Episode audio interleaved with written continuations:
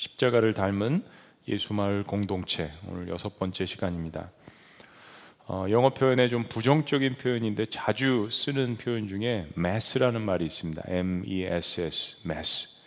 어, My life is full of mess. 그러면 아, 내 삶은 정말 온통 문제 투성이다. 아, 라는 뭐 그런 표현입니다. 아, mess up 그러면은 뭐 아, 뭐를 엉망으로 만든다 이런 표현도 많이 쓰고요. 또 messy 그러면 형용사로서 it is so messy 그러면 야 이거 진짜 엉망진창이고 뒤죽박죽인데 뭐 이런 표현입니다. 법률적 용어로도 쓰는데 메시라는 말은 축구 선수 메시가 아니라 뭐 까다로운 다루기 힘든 불결한 그런 표현입니다. 하여튼 부정적인 표현이에요. 그러니까 메스라는 이 영어 단어를 쉽게 이야기하면 뒤죽박죽이고 혼란스럽고 엉망진창이라는 뜻을 갖고 있습니다. 이 표현은 바로 유대인이나 헬라인들이 예수님의 십자가 사건을 보고 그거를 경멸하고 조롱할 때 쓰던 현대식 표현입니다. It is so messy. 예수님의 십자가 사건을 보고 야 저건 정말 엉망진창이다. 십자가 사건을 보고 참혹하게 죽어가는 한때는 유대인의 왕처럼 생각을 한 적도 있었는데 아무런 어떤 능력이 없이 저항도 없이 죽어가는 그 나사렛 예수 그리스도의 모습이 하나님께로부터 온 사람이 아니라 하나님께로부터 저주를 받은 정말 엉망진창인 그 모습 자체다라는 그러한 표현이 들어 있습니다. 그럼 때로 사역을 하다 보면 저도 그렇고 여러분들도 그러시고 항상 기쁜 일만 있는 건 아니죠. 실망도 있고 또 실패도 있고 어, 때로는 아무것도 눈에 보이지 않는 것 같은 그러한 터널을 지나가는 것 같은 캄캄함이 우리에게 있습니다. 여러분들도 신앙생활하면서 모든 것이 바람대로 원하는 대로 또 믿음대로 그렇게 되지 않는 것들을 경험을 하실 것입니다. 뭐 말씀 읽으면 매일 성장하고 또 기도하면 하나님이 늘 음성을 들려주시고 성역 공부하면 뭐 신앙이 쑥쑥 자라고 봉사를 하고 섬기면 사람들이 다 나한테 와서 고맙다라고 인사를 해줄 것 같지만 이런 바람은 사실은 당연한 거고요. 그런 기대감을 가지고 신앙생활을 했는데 꼭 그렇지만은 않다라는 것. 이런 어떤 신앙의 원리, 신앙의 영적 규칙에 따라서 시간과 달란트를 투자를 해도 때로는 더 뒤로 가는 것 같고, 때로는 영적 전쟁이 오히려 더 심해지는 것 같고, 때로는 더 아픈 것 같고, 때로는 더 싸우는 것 같고, 때로는 더 가난해지는 것 같고 때로는 더 모든 것이 진흙탕 속으로 들어가는 것 같은 그런 느낌. 왜 내가 하나님을 믿고 예수를 믿는데 구원받은 자로서 신앙생활 하는 가운데 이런 부분들이 있는 걸까요? 라고 의문이 들기도 하고 사기가 떨어지기도 합니다. 너무 열심히 해서 그런 건 아닌가? 근데 주위를 살펴보면 꼭 나만 그런 것은 아닙니다. 이런 문제들을 예, 저희들이 겪습니다. 오히려 신앙을 한 단계 내가 업그레이드 해야겠다라고 생각을 하고 어, 뭔가 열심히 영적인 생활에 뛰어들 때 오히려 삶이 여러 다른 분야에서 엉망이 되는 것 같은 그런 그 고백들 이게 나만의 고백이 아니라는 거 공동체 생활하면서 우리가 느낍니다. 그럼 도대체 왜 이런 부분들이 아, 신앙생활 가운데 있을까요? 그 해답은 바로 우리가 따르는 예수님의 사역의 본질인 십자가에서 그 답을 찾을 수가 있습니다. 아니, 거기에서만 답을 찾을 수가 있습니다. 예수님 사역의 본질, 십자가. 십자가 자체는 사실은 저주입니다. 우리가 십자가를 상징시하고 성화시키고 아름다움으로 승화시켜서 그렇지 예수님을 믿는 사람이라도 십자가 자체의 고통이 그게 내 거고 그게 이제 나한테 일어난다. 내가 그런 그 어려움을 당할 것이라는 생각을 하면 아무도 그 십자가를 장담하면서 자발적으로 지려고 하는 사람은 없을 것입니다. 여러분 조금만 한번 생각을 해보세요. 내 못에 대못이 박힙니다. 내 옆구리에 창이 들어옵니다. 머리에 아주 날카로운 중동의 가시로 만들어진 가시관이 쓰여집니다. 발에 대못이 박힙니다. 이런 상황을 실제적으로 나에게 일어난다라고 상상을 하면 다 도망갈 것입니다. 아마 지금 이 앞에 십자가의 그런 처벌이 우리 눈앞에서 벌어진다고 하고 다음에 누가 자발적으로 십자가를 질 거냐고 이야기하면 사실 그 누가 그를 자발적으로 감당을 할 수나 있겠습니까? 근데 예수님께서 돌아가신 십자가는 정말 그런 곳이었습니다. 오늘날 교회가 갖고 있는 어떤 외형적인 찬란한 모습에 비하면 예수님의 이 땅의 사역의 마지막은 사실 엉망진창이었습니다. 어떤 좋은 것을 바라보고 엄청난 것을 바라보고 따랐던 모든 사람들에게는 대혼란이었죠. 이거 우리가 이거 바라보고 따른 게 아닌데 왜 우리 주인님이 유대인의 왕같이 여겨지는 분이 메시아가 왜 저런 모습을 저게 마지막일까? 모든 것이 뒤죽박죽으로 처절한 죽음과 함께 맞춰졌습니다. 사실 십자가로 가는 이 어, 시간의 방향들이 가리키는 사건들이 다 엉망진창이었습니다. 예수님을 그토록 사랑하고 정성을 쏟았던 제자들은 하나둘씩 다 배신합니다. 며칠 전만 해도 어, 파암추리 종려나무 가지를 깔고 들고 호산나 다윗의 자손 우리가 찬송도 했지만 그렇게 부르짖었던 사람들이 며칠 안 되어서 바나바는 놔주고 저 나사렛 예수는 십자가에 못 박으라라고 외쳤습니다. 그럼 우리 스스로에게 한번 질문해 봅니다. 우리가 예수님을 따르기로 할 때 십자가의 이런 면에 대해서 분명히 알고 내가 주님이 주신 십자가를 따르고 정말 순종하며 헌신하고 살겠습니까? 라고 십자가 사역에 대한 헌신이 우리의 삶 가운데 있었나요? 세상도 엉망이고 십자가도 엉망인데 우리는 하나님 사역을 위해서 헌신할 때 그 예수님의 본질의 사역이 정말 어떤 것인지 알고 우리가 다짐하고 따라왔다는 것일까요? 우리 목자님들은 어, 영혼을 대하고 사람을 섬긴다는 것이 얼마나 메시한 일인지 예, 알고 헌신을 하신 건가요? 우리 교육 목자님들은 아이들을 대면하고 교육 목자는 또 방학도 없다면서요. 아이들을 대면하고 보살피고 하는 일이 얼마나 메시한 일인지 알고 아, 헌신하신 것인가요? 우리 목회자들은 평생 사람을 대해야 되는데 인간관계, 사람을 대하는 이런 일들이 얼마나 쉽지 않고 메시한 일인지 알고 계신가요? 부모님들은 자녀를 돌보는 일들이 얼마나 메시한 일인지. 우리가 직장 생활을 하지만 직장에서 사람을 대면하고 사업체를 대면하고 소상공을 이끌고 이런 일들이 참 얼마나 메시한 일인지 우리가 알고 그것을 시작했나요? 아닐 겁니다. 우리는 처음에 엄청난 소망과 바람을 가지고 사실은 좋은 생각을 하고 시작을 하죠. 우리의 바람과 달리, 우리의 소망과 달리, 우리의 사역과 신앙생활은 온통 뒤죽박죽일 때가 많습니다. 그럴 거라고 생각했으면 자녀 안 낳았을 거예요. 그럴 거라고 생각했으면 결혼 안 했을 겁니다. 어떤 인간도 그거 상상하지 않습니다. 사람들이 우리를 배신할 수도 있고요. 밥 먹듯이 배신하고 밥 먹듯이 거짓말하고 사역도 내가 원하는 것처럼 뜻대로 안 될 때가 많을 것입니다. 저는 개척하고 1년이면 구름처럼 한 몇만 명은 모일 줄 알았습니다. 영어로 설교하면 막 천국 방언이 임해가지고 미국 사람들처럼 설교를 잘할 줄 알았어요. 우리의 모든 삶과 사역은 정말 무화과 나무에 단 하나의 열매가 없을 수도 있고 보란 듯이 외양간 차려놨는데 송아지가 한 마리도 없을 수 있습니다. 그래도 정말로 나는 구원의 하나님을 인해서 즐거워할 수 있는가? 나를 죽을 죄에서 구원해 주신 그 하나의 사실만으로도 감사하며 만족하며 살 수 있는가? 이슬람 지역에 있는 핍박받는 그리스도인들을 한번 생각을 해봅니다. 이 사람들은 지금까지 이야기한 우리가 기대하는 것들의 거의 대부분을 전혀 응답받을 수 없는 환경 가운데 살고 있습니다.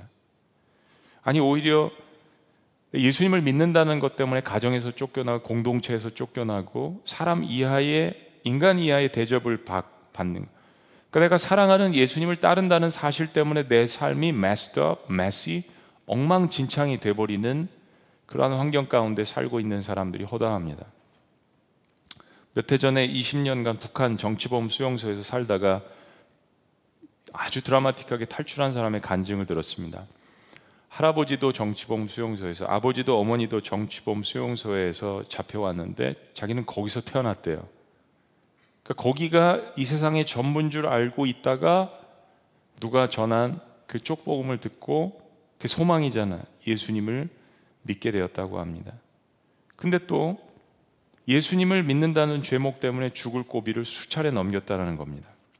그 무서운 북한의 정치범 수용소에서 그냥 그곳에 있는 것만 해도 죽을 것 같은데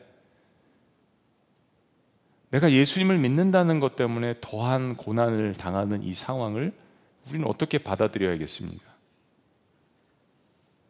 그런데도 그들은 여전히 자신들에게 엉망진창인 십자가를 주신 예수님을 가장 소중히 여긴 나머지 그 십자가를 주신 예수님 대신 자신의 목숨도 내어 놓습니다. 십자가는 정말 메시합니다. 그 이유는 십자가에는 하나님의 아들이 처절하게 흘리신 피가 여기저기 고여져 있기 때문입니다. 예수님의 살점, 예수님의 피, 그게 나무 십자가에 고스란히 다 묻어 있고 되어 있습니다. 그게 십자가입니다. 예수님이 흘리신 피들은 메시아입니다. 왜냐하면 우리가 지은 죄가 그리고 앞으로 지을 죄도 그만큼 메시아기 때문입니다. 우리가 평생 사는 동안 지은 추악한 죄들을 고스란히 보여주는 장소가 바로 십자가입니다. 그래서 십자가 사건 자체는 과정이고 고난입니다. 그냥 1분, 2분 동안 주님께서 십자가에서 고난당하신 것이 아닙니다. 하나님의 아들로서 인간의 육신의 몸을 불편하게 입으시고 이 땅에 오셔 30년간 똑같이 사시다가 마지막 3년을 인간들을 위해서 모든 힘을 다해서 제자를 키워내시고 사역하시다가 마지막 대여섯 시간 십자가에서 엄청난 고난을 받으시면서 가장 극한 고난을 당하신 한편의 삶이고 십자가는 한 번에 일어난 일이 아닌 예수님 전체의 삶의 과정이었습니다. 그걸 보면 우리 믿는 자의 삶도 한순간이 아닌 과정인 것입니다. 예수님 사랑하겠다, 예수님 믿는다라고 선언했지만 그때부터 우리의 삶에 어떻게 보면 고난의 과정이 시작되는 것입니다. 다른 고난의 과정이죠. 저를 포함해서 우리 현대를 살아가는 우리 그리스도인들은 기독교를 잘못 배운 면이 또한 있는 것 같습니다. 우리의 믿음 생활은 예수님 믿으면서 받는 분명한 축복들이 있지만 엄청난 축복들이 있죠. 그러나 동시에 예수님의 가르친 대로 제대로 살면 오히려 고난의 과정이 더 많은 것도 사실입니다. 사실 신앙생활은 새로운 고난의 과정입니다. 그래서 우리가 하는 사역도 섬김 자체도 고난의 과정입니다. 어떤 다른 것이 아니라 정말 십자가가 그랬습니다. 십자가는 유대인들이 믿어왔던 모든 것들의 뒤죽박죽입니다. 유대인들은 도저히 십자가를 보면서 상상할 수가 없었습니다. 우리가 기다리던 메시아가 하나님 보내실 그분이 그리고 하나님 아들이라면 저렇게 처참하게 자신들이 믿었던 메시아라고 생각하는 또 그랬던 자들은 예수님을 배신하고 유대인들은 꺼려했고 헬라인들은 멸시했고 로마 군병들은 그를 무참히 짓밟는 그 모습을 보았습니다. 하나님의 아들은 십자가 상의 고통에서 라마라마 사막다 나의 하나님 나의 하나님 어찌하여 나를 버리시나이까 라고 절규를 했습니다. 그리고 결국 죽음을 맞이했습니다. 그러니까 세상의 눈에는 사람들 눈에는 예수님의 사역과 그가 부르짖던 하나님 나라는 분명히 엉망진창이고 뒤죽박죽이고 실패였습니다. 자, 그런데 너무나도 충격적인 사실이 있습니다. 이게 왜 충격이냐면 이 십자가의 사건 뒤에는 감히 어떤 인간도 유대인들도 상상하지 못했던 하나님의 계획이 있으셨습니다. 우리 인간에게 보이는 모든 것 엉망진창이고 뒤죽박죽인 그 십자가의 사건은 놀랍게도 하나님께서 이미 정확하게 의도하셨던 바입니다. 하나님이 이걸 다 계획하셨다라는 것입니다. 에덴 동산에서 인간의 타락 직후부터 그런 십자가의 사건을 다 계획하셨습니다. 내 아들 내려 보내야지. 내 아들 고난 가운데 죽게 해야지. 메시아의 죽음도 고통도 제자들의 배신도 엉망진창인 십자가도 다 아버지 하나님의 계획 속에 있었던 것입니다. 그러면 십자가는 구체적으로 무엇을 위한 하나님의 계획이었을까요? 도대체 뭐 때문에 하나님은 이런 엄청난 충격적인 일을 계획을 하셨을까요? 답은 간결합니다. 십자가는 바로 죄의 시궁창에 빠져서 엉망진창인 저와 여러분들을 위해서 그대, 아, 그 아들의 십자가의 고난을 통해서 용서하시려는 하나님의 구원 계획이었습니다. 하나님의 구원 계획, 사랑 계획. 그리고 두 번째는 십자가의 사건을 믿고 죄사함의 확신을 받은 사람들이 모여서 예수님을 중심으로 공동체를 만들게 하시려는 하나님의 계획이었습니다. 그런 사람들끼리 서로 위로하라는 거죠. 다독거리는 거죠. 새로운 영적 이스라엘 예수마을 공동체 교회를 만들게 하셨던 것입니다. 그래서 교회는 그런 사람들이 모였기 때문에 때로는 뒤죽박죽인 것처럼 보일 수 있습니다. 인생이 뒤죽박죽이었던 사람들이 모인 곳입니다. 참 각기 다른 사람들이 모였습니다. 다양한 배경과 다른 생각을 가진 사람들이 모였습니다.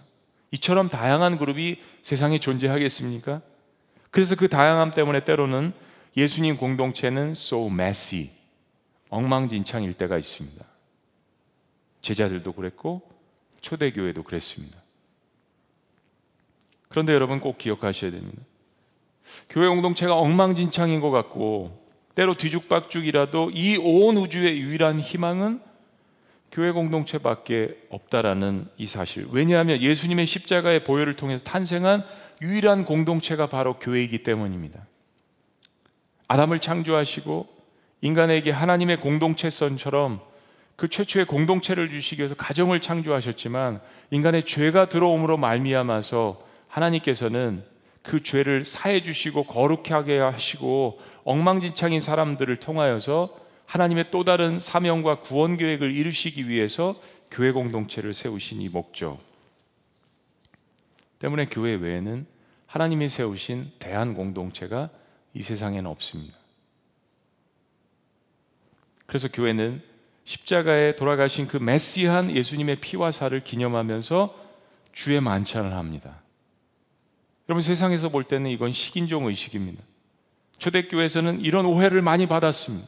이게 뭐야 도대체 이 단체는? 교회는 예수님께서 행하신 메시안 침례식을 통해서 구원받은 믿음을 선포합니다. 하나님이 사람에게 예수님의 예수님께서 사람에게 침례를 받으셨으니까 이게 얼마나 뒤죽박죽입니까? 여러분 이런 종교를 들어보셨어요? 신이 인간에게 침례를 받는다. 교회는 세족식을 통해서 공동체의 섬김과 사랑을 표현합니다. 예수님께서 제자들의 발을 씻기셨으니 이 또한 뒤죽박죽입니다. 세상의 원리는 그렇지 않습니다. 세상의 종교는 그렇지 않습니다. 교회는 또한 예수님의 십자가에서 부활하신 것을 기념해서 그날을 일일 주일로 선포하고 예배를 드립니다. 평생 동안 제 7일을 섬겼던 유대인들에게는 받아들일 수 없는 엉망진창인 예식입니다. 오늘 히브리서 기자는 이런 예수님의 십자가를 통해서 탄생한 교회 공동체의 본질에 대해서 이렇게 이야기합니다. 10절 말씀입니다. 다 같이 읽습니다. 10절. 시작. 우리에게 재단이 있는데 장막에서 섬기는 자들은 그 재단에서 먹을 고난이 없나니 두 가지를 비유합니다. 하나는 재단, altar, 하나는 장막, tabernacle. 히브리서 저자가 말하는 우리에게 있는 재단은 예수님의 십자가 사건으로 탄생한 새로운 교회 공동체의 재단을 이야기합니다. 새 언약이죠. 그런데 그 위에 있는 재물은 비교하면서 장막에서 섬겼던 자들은 먹을 권한이 없다라고 이야기합니다. 장막은 상징적으로 구약의 제사를 연상시킵니다. 옛 언약이죠. 어떤 학자들은 장막은 예수님 돌아가실 당시에 있는 그 예루살렘 성전을 가리킨다라고 이야기합니다. 성경은 그러니까 기존의 성막이나 성전 제사를 고수하는 자들은 새로운 재단에서 생겨난 것을 먹을 권한이 없다라고 선포하는 것입니다. 구약의 제사에서 드려진 제사 음식은 이제 제사장들의 양식이었습니다. 살코기, 소재물 이런 것들은 제사를 드린 다음에 제사장들의 몫이었습니다. 그런데 그런 제사장들도 손을 못 대는, 손을 안 대는 제사물이 있었습니다. 그게 뭐냐면 바로 1년에 한 번뿐인 대속제물의 제사물입니다. 이 대속제물의 제물은 동물의 육체를 제사를 드리고 영문 밖으로 가지고 나갑니다. 그리고 가지고 나가서 거기서 완전히 다 불살라 버립니다. 11절 말씀 다 같이 읽습니다. 시작. 이는 죄를 위한 짐승의 피는 대제사장이 가지고 성소에 들어가고 그 육체는 영문 밖에서 불사름이라. 여러분 이 짧은 두 구절에 엄청난 신약과 구약의 차이점과 우리에게 주는 메시지가 있습니다. 유대인들은 예루살렘 성 안을 거룩하게 여겼습니다. 그리고 그 성 안에 있는 성전은 더욱더 거룩하게 여겼습니다. 그 성전은 아무나 들어갈 수가 없었습니다. 제사장만 1년에 한 번씩 대속제일에 들어갔습니다. 반대로 유대인들은 성문 밖은 거룩하게 여기지 않았습니다. 성문 밖은 거룩하지 않은 장소입니다. 그런데 우리 예수님은 예루살렘 성 안에서 성전에서 돌아가신 것이 아니라 골고다 언덕, 즉 예루살렘 성문 밖에서 사람들이 저주의 나무라고 불리우는 십자가에 달려 돌아가셨습니다. 여러분 그러면 예수님께서 영문 밖에서 돌아가신 사건이 어떤 의미입니까? 바로 구약에서 1년에 한 번 드리던 대속제일의 제사를 주님이 완성하신 것입니다. 12절 말씀입니다. 다 같이 시작. 그러므로 예수도 자기 피로서 백성을 거룩하게 하려고 성문 밖에서 고난을 당하셨느니라. 구약에서 그렇게 했던 것처럼 그러므로 예수도 예수님도 하나님의 아들도 자기 피로서 지금 비교하면서 이야기하는 겁니다. 구약의 장막과 지금 새로 생긴 재단. 예수님은 하나님의 아들로서 죄인된 우리를 위해서 거룩하신 하나님과 연결해 줄 수 있는 유일한 대제사장입니다. The High Priest, 유일한 대제사장. 동시에 예수님은 완벽한 희생제물로서 우리의 죄를 대신하셔서 하나님의 심판과 진노를 대신 받아주실 수 있는 유일한 희생양, 유일한 대속자입니다. 바로 이 때문에 예수님께서 우리를 거룩하게 하시려고 성문 밖에서 버림받으셔서 십자가에 달려서 온몸이 만신창이가 되어서 고통을 당하신 것입니다. 그 결과로 나는 용서를 받고 주님은 엉망진창이 되신 겁니다. 구약의 제사처럼 그의 육신의 몸을 완전히 다 소진하고 다 태워버리셨습니다. 그리고 그 피로 예루살렘 성전 안에 있는 성소와 지성소를 나누는 휘장을 가르시고 우리의 죄를 대신 갚아주셨습니다. 여러분 다시 이야기하면 다시 말하면 영문 밖에서 일어난 엉망진창인 십자가의 사건으로 말미암아 영문 안에 있는 거룩한 지성소에 들어갈 수 없는 죄로 뒤죽박죽인 우리를 깨끗하게 하신 것입니다. 여러분 누가 지성소에 들어갈 수 있겠습니까? 제사장이라도 함부로 들어갈 수 없는 것이 지성소입니다. 자, 그러면 이런 십자가의 사건을 믿고 깨닫는 예수님을 따르는 사람들은 어떻게 살아야겠습니까? 13절 말씀입니다. 다 같이 읽습니다. 시작. 그런즉 우리도 그의 치욕을 짊어지고 영문 밖으로 그에게 나아가자. 여기서의 치욕은 예수님을 위해서 받는 고난과 능력을 이야기합니다. 예수님을 위해서 당하는 고난은 세상이 아니라 내가 예수님을 택했기 때문에 나타나는 현상들. 예수님 살아계실 때 말씀하신 자기 십자가를 지고 우리에게 주신 어떤 사명이죠. 그리고 자기를 부인하고 내가 내 인생의 주인이 아니라 이제 내 주인은 예수님이시다. 자기를 부인한 이 삶을 찾아올 때 제대로 살 때 찾아오는 고난을 이야기합니다. 그런데 성경은 우리가 그런 고난을 지고 성문 안이 아니라 영문 안이 아니라 영문 밖으로 나가라고 권면합니다. 예루살렘 성 밖으로 나가라고 권면합니다. 사랑하는 여러분, 구약에서 가장 중요한 대속죄일의 제물은 성막의 뜰이 아닌 영문 밖에서 태워졌습니다. 딱 한 번. 신학적으로 영문 안은 아직 율법과 육신에 있는 유대교를 이야기하고 영문 밖은 모든 구약의 율법과 제사를 온전하게 완성하신 예수님을 믿는 새로 탄생한 예수마을 공동체 그리스도교를 이야기하는 것입니다. 어떤 주석가는 이런 말을 남겼습니다. 성문 안은 영문 안은 십자가가 없는 곳으로 세상이 알아주는 곳이지만 영문 밖은 십자가가 있는 곳으로 멸시와 천대와 능력이 있는 곳이다. 우리가 가을마다 추수감사할 때 히브리서 말씀을 강해를 계속 보고 있지만 히브리서 편지를 받는 사람들은 처음에 예수님을 믿을 때 감격이 있었습니다. 좋았습니다. 엄청난 축복과 치유와 회복이 있었습니다. 근데 시간이 지나면서 핍박이 시작됐습니다. 고난이 찾아옵니다. 그래서 사는 게 힘들어지자 다시 영문 안으로 들어가서 안정된 구약의 율법 생활로 돌아가기를 원했습니다. 왜냐하면 성문 안에 있는 유대교는 세상이 더 쉽게 알아주고 편하게 종교 생활을 할 수 있는 사회적, 문화적, 민족적 종교였습니다. 기독교인들은 성문 밖으로 쫓겨났습니다. 그게 불편해요. 고난이 찾아옵니다. 두렵습니다. 그래서 모든 사람들이 인정해주는 편안하게 살 수 있는 성문 안으로 과거의 율법으로 유대교로 다시 돌아가기를 원했던 시점에서 히브리서 기자는 하나님의 말씀을 받아서 쓰는 것입니다. 그런 그들에게 우리가 믿는 예수교는 예수님이 지신 십자가처럼 우리도 능력을 지고 영문 밖으로 나가야 한다라고 도전하는 것입니다. 우리는 때로 이런 도전을 받으면 두렵습니다. 가장 무엇보다도 불편합니다. 처음에 은혜 받을 때 우리가 무엇이든지 다 할 것 같았지만 그러나 은혜가 떨어지거나 불순종하는 삶이 지속되면 이런 도전이 두렵게 느껴집니다. 불편하게 여겨집니다. 그런데 그런 두려움을 가진 사람들에게 오늘 말씀 가운데 용기를 주는 단서가 있습니다. 13절 마지막 말씀입니다. 그에게 나아가자. 그에게 나아가자. 13절 말씀을 다시 봅니다. 그런즉 우리도 그의 치욕을 짊어지고 영문 밖으로 그에게 나아가자. Let us go out to him. Go out to him. 무슨 이야기입니까? 주님이 밖에 계시다는 이야기에 성문 안이 아니란 이야기입니다. 주님 계신 곳으로 가자. 그런데 그 주님은 영문 밖에 계시답니다. bearing his reproach, bearing his pain. 주님께서 짊어지신 그 십자가를 짊어지고 능력을 짊어지고 고난을 짊어지고 우리도 나가자.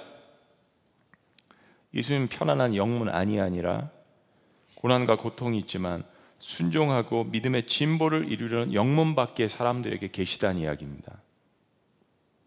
바로 주님이 우리의 고난의 현장인 영문 밖에서 기다리고 계시다는 이야기입니다. 때로 십자가 사건처럼 내 삶이 엉망진창인 것 같고 온통 뒤죽박죽인 것 같은 그 영문 밖에 나아가 보니까 내 삶의 현장이죠. 오히려 거기서 두 팔을 벌리시고 나를 기다리고 계시는 주님을 만난다는 이야기입니다. 그래서 히브리서 기자는 이야기합니다. 성문 안이 아니라 go out. 주님이 계신 그곳으로 가라. 지금 나의 삶이 정말 엉망진창이고 살 소망이 안 보이고 캄캄한 밤인 것 같아서 주님은 여기 안 계시고 저 성문 안 거룩한 처소에 거룩한 사람들과 계신 것 같은데 그게 아니었습니다. 밖으로 나가 보니까 반대로 주님은 그 성문 밖 지금 내가 처해 있는 바로 여기에 나와 함께 계신 것입니다. 그 엉망진창인 내 가정, 정말 오늘 아침에 출근하기 싫은 그 엉망진창인 내 직장, 우리 자녀들에게는 때로 나를 왕따시키고 괴롭히는 아이들이 있는 그 엉망진창인 학교, 그 군대, 그 선교지, 그 사업터, 거기에 주님이 계시다는 이야기입니다.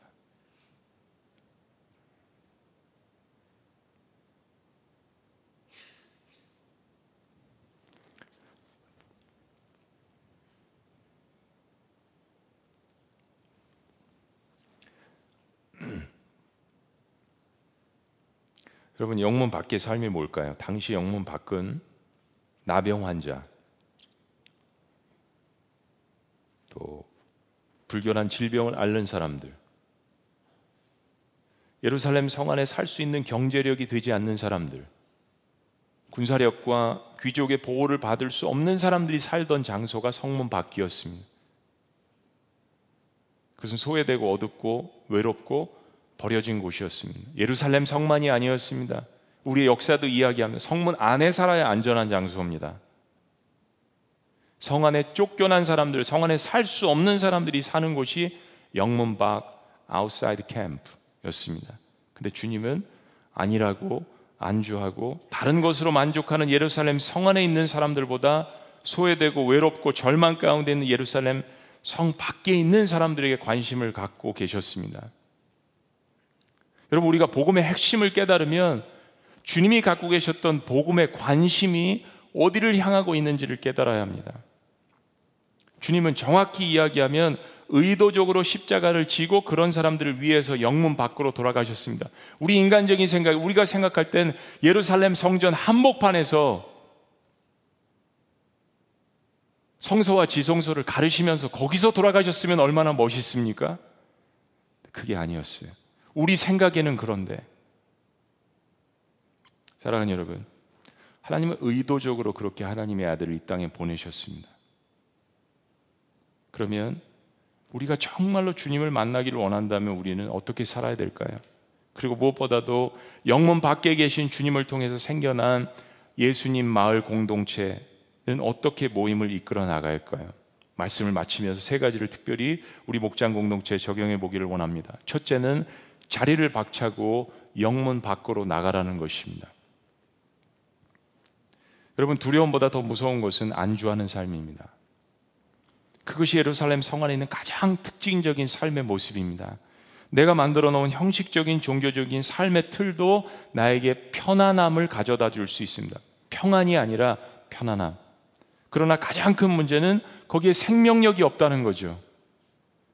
희생도 없고 눈물도 없고 헌신도 없습니다. 결국 나도 죽게 만들고 내 주변에 있는 사람들도 살리지 못합니다. 거리를 박차고 영문 밖으로 주님이 계신 그곳으로 나가야 생명이 있습니다. 영상 예배 드리시는 분들 제가 욕먹을 각오로 이 말씀을 드립니다. 우리가 영상 예배 드리면서 많이 게을러진 것 같습니다. 대면 예배 드릴 때 교회를 오기 위해서 우리가 얼마나 일찍부터 준비했습니까? 파킹닷에 수만에 있는 사람들의 경쟁을 뚫고 이 자리에 들어오기 위해서 얼마나 노심초사 그 자리를 차지하기 위해서 나는 본당에 못 들어가더라도 부속실이라도 떨어지는 부스럭이라도 먹는 그런 심정으로 성전에 왔던 단순한 성전이 아니라 내 주님을 만나기를 사모한다는 마음으로 예배를 준비하는 마음으로 얼마나 정성껏 예배를 드렸습니까? 반 이상은 설교 시간에 들어오시는 것 같아요. 자리를 박차고 주님 계신 곳으로 가야 합니다.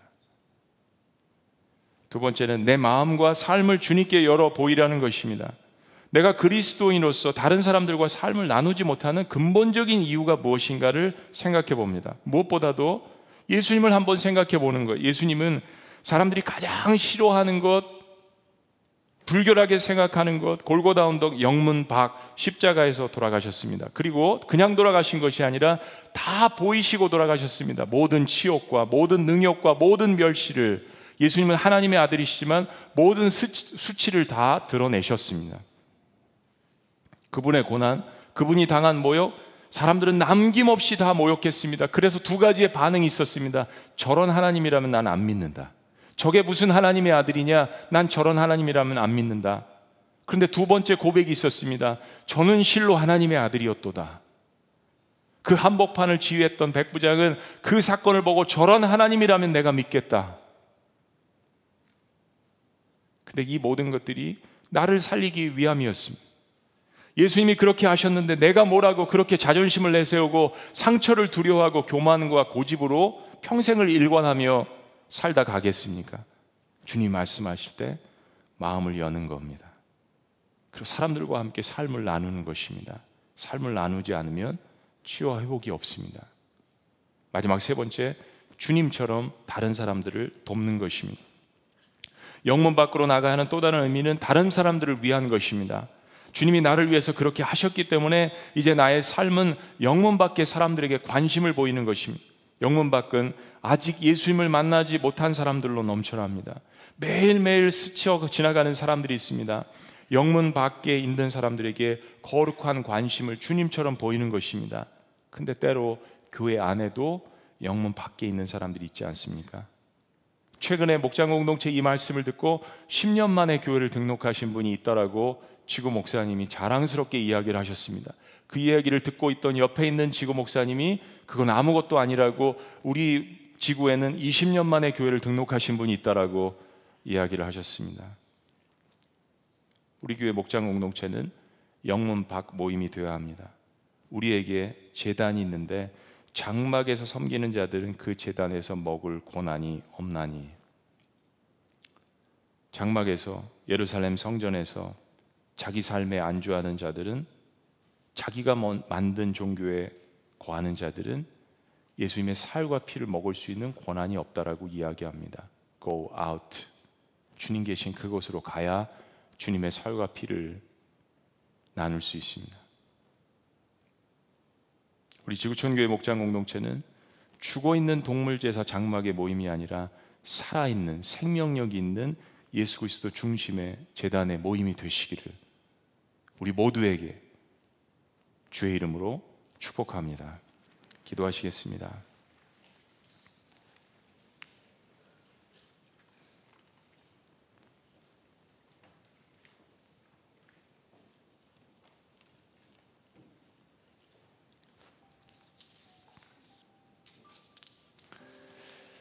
오늘 말씀을 생각해 보면서 저와 여러분들에게 나 스스로에게 솔직한 심정으로 질문을 해봅니다. 나는 영문 안에 있는가, 영문 밖에 있는가? 내가 영문 안에 있다면 나는 왜 예수님을 믿는다고 하면서 예수님이 계신 영문 밖으로 나가지 않는가? 그리고 내가 벗어나야 할 아니란 영문 안의 삶은 무엇인가? 주님이 들여다보시길 원하십니다. 우리 한번 스스로에게 먼저 질문을 해보는 것입니다. 그리고 여러분, 여러분의 삶이 때로 엉망진창인 것 당연합니다. 세상은 십자가를 보면서 때로는 여러분의 삶을 보면서 왜 예수님 믿는데 삶이 엉망진창이냐라고 조롱할 수 있습니다. 사람들이 십자가를 보면서 예수님께서 쏟아부었던 것도 그것입니다. 내가 유대인의 왕이라며 내가 내 입으로 하나님의 아들이라며 그러면 어떻게 이렇게 엉망진창이냐라고 하나님을 조롱했던 것입니다. 십자가는 엉망진창입니다. 우리의 삶도 엉망진창일 수 있습니다. 예수님 믿기 때문에 엉망진창인 사람들의 삶이 사실 이 세상에서 더 많을 수 있습니다. 그래서 우리 인생은 더욱더 예수님이 필요한 것입니다. 앞으로도 우리 그거 알면서 예수님을 선택한 것입니다. 예수님도 엉망진창인 사건을 겪지 않으셨습니까? 주님 말씀하십니다. It's okay to be messy. 엉망진창인 거 괜찮다. 그래서 내가 너를 대신한 것이란다. 그래서 내가 내가 있는 곳 성문 안이 아니라 예루살렘 성전이 아니라 죄인들이 들어올 수 없는 성전이 아니라 영문 밖에서 골고다 언덕에서 내가 너를 대신하여 고난을 당한 것이란다. 내가 너와 함께함이란다. 내가 너의 모든 엉망진창인 그 삶을 십자가에 지고 내가 너와 함께 살기 위함이란다. 그렇게 주님께서 오늘 말씀하십니다. 그리고 우리에게 질문하십니다. 그러면 너는 나와 함께 하느냐? 장막에 있느냐? 아니면 재단에 있느냐? 성 안에 있느냐 아니면 골고다에 있느냐 성 밖에 있느냐라고 주님께서 우리에게 물으십니다. 주님은 막 뛰쳐나오셔서 아니 천국에서 내려오셔서 우리가 있는 우리의 삶의 현장 성문 밖으로 나가셨는데 우리는 주님을 만났다고 잠시 기뻐하다가 과거의 이집트가 그리워서 다시 성문 안으로 기어 들어가는 그러한 우리의 불순종이 있지는 않습니까? 주님은 여전히 성 밖이 좋다고 여기야말로 지성소고 여기야말로 거룩한 장소라고 우리에게 말씀해 주십니다. 네가 고난 받았던 장소가 아니냐라고 우리에게 부르십니다. 2021년 전염병을 겪고 있는 이 코로나 사태 한복판에서 주님이 분명하게 우리에게 말씀하십니다. 거룩한 성전 그곳은 주님을 예배하는 모든 백성들이 삶의 고난의 현장과 때로는 엉망진창인 그 고통과 울음 속에 있는 곳이지만 바로 그것이 주님이 함께 하시는 예배하는 장소라는 것을 분명히 이야기하십니다. 오늘 대변 예배를 하면서 성전 아니든 성전 밖에 영상 예배를 드리시든 어떤 곳이든 나의 고난의 삶의 장소에서 주님께서 함께 하신다는 그 믿음으로 나가시기를 주의 이름으로 축복합니다. Go out to him. 주님이 계신 그곳으로 우리도 달려나가는 것입니다. 살아계신 하나님, 그냥 다시 한번 다가오는 고난 주간이 아니라 평생의 마지막이 될 수도 있는 이 땅에서 주님 오시기 전에 마지막이 될 수도 있는 고난 주간이라는 마음으로 예배할 수 있도록 주님 우리를 붙들어 주시옵소서. 주님이 그러하셨듯이 다시 한번 7일간의 도전을 합니다. 우리가 매일 매 순간 그러할 수는 없지만 주님이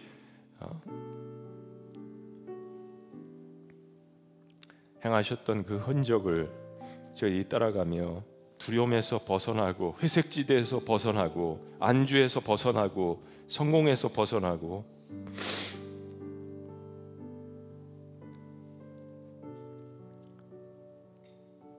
주님께서 인생을 구원하시기 위해서 그렇게 도전하셨던 것처럼 하나님 저희도 내일부터 시작되는 이 새벽 재단과 모든 예배 지구촌 위에 속한 주의 새로운 재단에 속한 모든 성도들이 go out to him. 주님이 계신 그 영문 밖으로 나가 주님을 맞이하는 놀라운 역사들이 치유와 회복들이 우리의 예배 가운데 있도록 주님께서 함께하여 주시옵소서. 놀라우신 이름 예수 그리스도 이름으로 축복하며 기도합니다. 아멘. 우리 자리에서 다 같이 일어나셔서 주신 말씀 기억하며 우리 함께 찬양합니다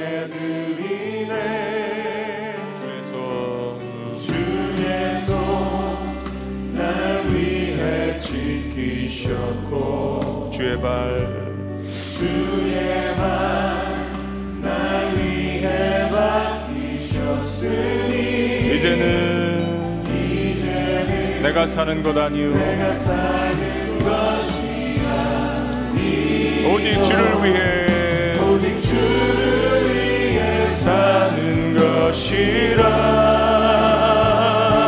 우리 고백합니다. 주의 손에 나의 손을 보게고 주의 손에 나의 손을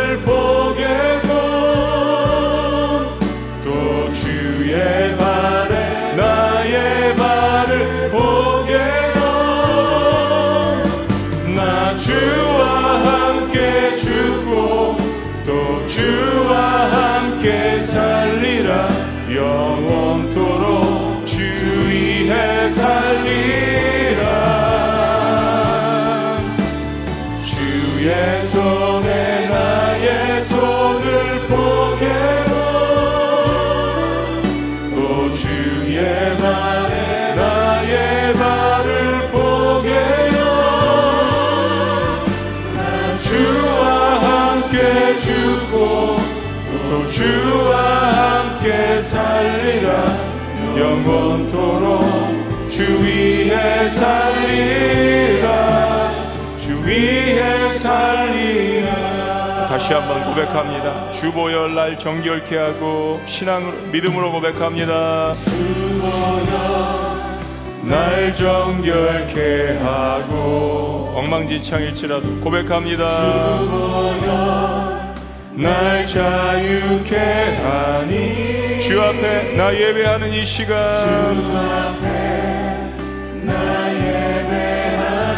이 시간 나의 모든 것을 주께 드리네. 주의 손 주의 손 날 위해 지키셨고 주의 발 주의 발 날 위해 맡기셨으니 이제는 이제는 내가 사는 것이 아니. 오직 주를 위해 오직 주를 위해 사는 것이라. 우리 다 같이 두 손 들고 고백합니다. 주의 손에 나의 손을 보게고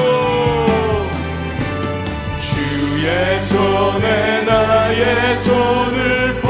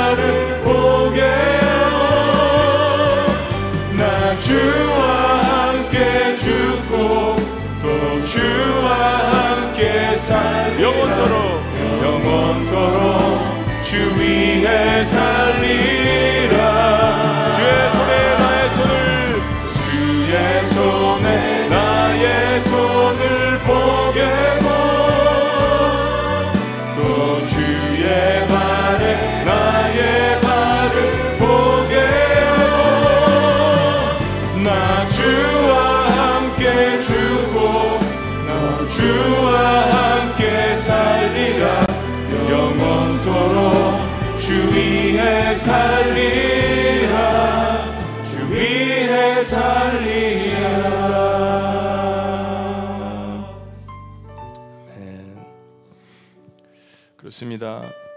참 요즘 우리가 본질에 관해서 많이 깨닫습니다. 내가 왜 예수님을 믿었는가? 참으로 예배를 드린다는 것이 무엇인가? 그리스도인으로서 이 세상에 소용돌이 한복판에 살아간다는 것이 무엇인지 많은 질문과 본질을 찾습니다. 그런 가운데 주님께서 2021년 이 전염병 시대 한복판에서 내가 너를 위해서 영문 밖에서 내가 있는 그 골고다 언덕에서 죽어나라라고 말씀하시는 이 말씀이 우리에게 엄청난 위로와 도전과 치유가 될 수 있도록 주님께서 다시 한번 우리에게 역사하여 주시옵소서. 주님 우리는 도저히 지성소에 들어갈 수 있는 존재가 아닌 것을 주님 앞에 고백합니다. 성막에 들어갈 수 없는 존재인 것을 주님 앞에 고백합니다. 주님 우리를 긍휼히 여겨 주시옵소서. 그래서 주님께서 영문 밖에서 우리가 계셔 우리가 있었던 그 현장에서 돌아가신 것을 기억하게 하시고 우리도 예수 그리스도께서 짊어지신 그 능력을 짊어지고 그가 계신 곳으로 나갈 수 있도록 붙들어 주시옵소서. 왜냐하면 주님께서 나의 삶의 고난의 한복판에 찾아오셨기 때문에 하나님 우리더러 주님 계신 그곳으로 다시 신앙을 회복하며 나아가라고 하시는 이 말씀이 우리에게 참다운 복음이 될 수 있도록 주여 우리를 인도하여 주시옵소서. 새로운 공동체 그 제단 위에 주님의 살과 피를 쏟으셔서 그것을 우리에게 먹으라고 하시는 생명의 만나라고 말씀하시는 주님 앞에 나아가면서 우리의 모든 목장 공동체가 다시 한번 회복되고 교회 공동체가 회복됨으로 말미암아서 영문 밖에서 우리처럼 신음하는 이 세상이 앞으로 주님을 믿을 미래 하나님의 자녀들에게도 이 복음의 놀라운 사건이 그리스도의 보혈과 피가 그들에게 전달되어지는 놀라운 사역에 동참할 수 있도록 주의 백성들을 다시 한번 일으켜 주시옵소서. 다시 한번 붙들어 주시옵소서. 이 모든 놀라운 구원을 계획하신 성부와 성자와 성령의 이름으로 축복하며 기도합나이다. 아멘.